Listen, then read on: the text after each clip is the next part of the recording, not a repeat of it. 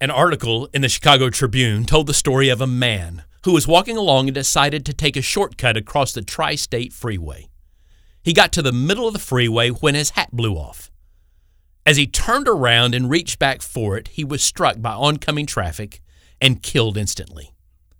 The last sentence of that article read It's amazing how you can lose everything chasing nothing.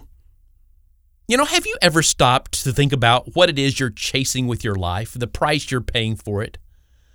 I'm Mark Evans, pastor of the church at Rock Creek. Now, maybe it's time to think in new ways about the direction of your life. Maybe it's time to stop chasing and start focusing your life. Think about what it is that you're always running after in your life.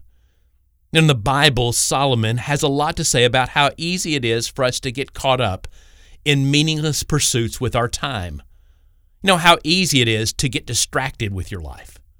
You know, in fact, the entire Bible has a theme that runs through it from cover to cover that basically says focus on what really matters with your life. It comes time when you have to stop being distracted by what's not important, when you have to decide what it is in your life that matters most. Because when you focus on what really matters, you will find that happiness will soon follow.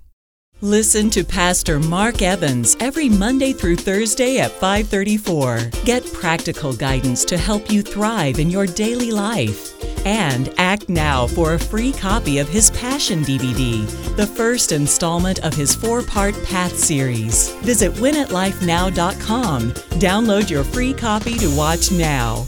Live the life you were created to live and get the free download. Go to winitlifenow.com.